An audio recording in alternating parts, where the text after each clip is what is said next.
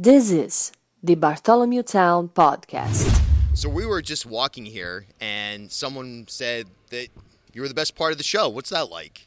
I mean, that's wild. There's a bunch of huge artists that have been playing. After what I saw yesterday with Jason Isbell, that's huge to hear. Period, because he killed it. Yeah, it was a ma- it was a magical show on your end, no question oh, about thank it. you. It definitely is an interesting thing being here at Newport Folk, and the the idea of folk. A lot of people are like picturing banjos and stomping around or whatever, but it's it really is more of a theme than like a genre.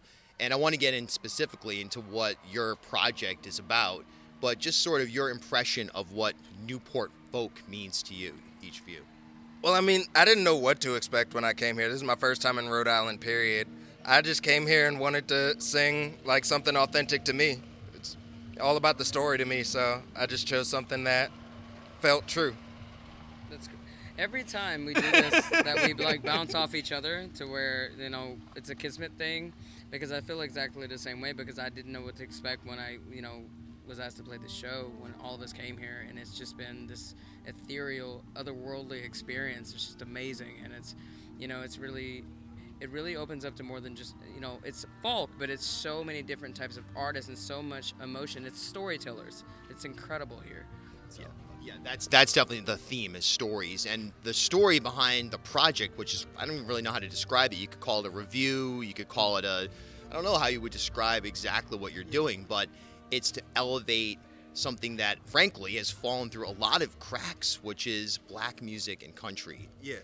Let's talk about that. What is what is the need, the acute need for what you're doing? Why is it there, and why are you doing this? Well, yeah, it was started by originally by Holly G. Uh, she was just a country fan, a flight attendant who loved country music and didn't see herself in the music and the artists that she was listening to. And so, in order to change that, she started this blog, and very quickly, it got a lot of attention, and it blew up into something that she never planned for. And she just gathered all the artists and started doing these uh, review like songwriter circles, um, which started with Lizzie No inviting us to a show that she was doing that somebody else had to drop out of. So rather than like take the whole show to herself, she invited all of us out and we did a songwriter circle, and that formula has just been repeating uh, up till now. What do you think it is about that community mindset of shared space on stage that does that help open up the idea of sharing space with an audience as well so it's not just here's the perform here's performer A here's performer B that sort of theme of community it's right there in the presentation is that intentional Absolutely, because you know people get to see not just the energy of you know us as a collective on stage, but at the same time, you know, people feed off of that too. They feed off of that energy. They feed off of that. It feels like home when we're on stage with each other. We're all individual artists. We all have our own you know collective things about us that sets us apart. But at the same time, when we come together as a whole, people really get to connect with that. You know, it, it, it creates this electric energy that I feel like really sets us apart from a lot of different, you know, genres and people. And it's amazing. You know, Black Opry has been amazing for us.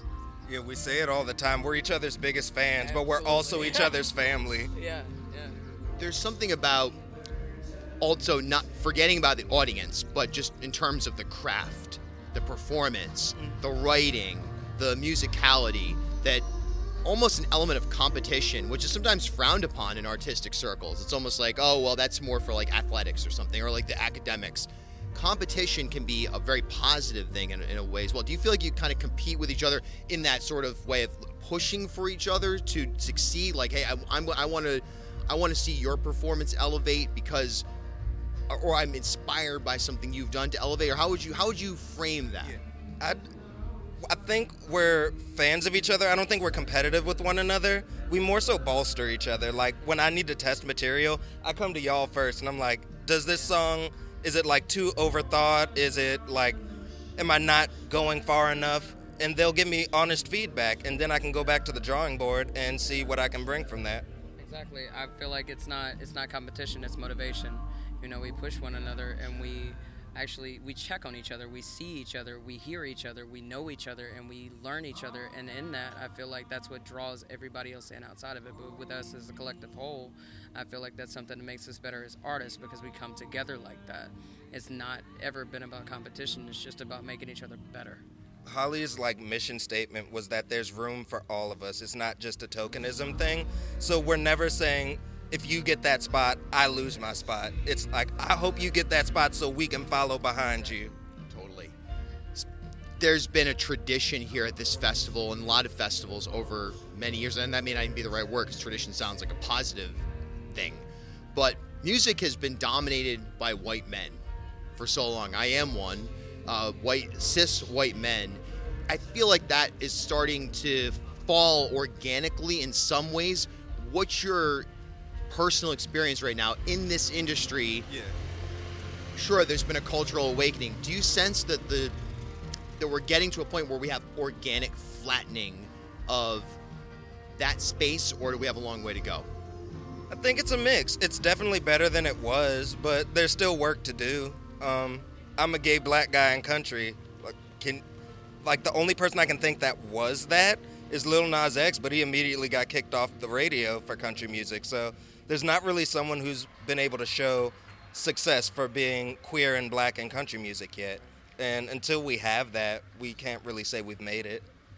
Exactly. And I'm a trans black man that does, I do soulful rock, I do more Americana, and with a mix of country. And I feel like, honestly, that we can create a platform for everyone, not just one specific thing. And I feel like that's exactly what the Black Opry does.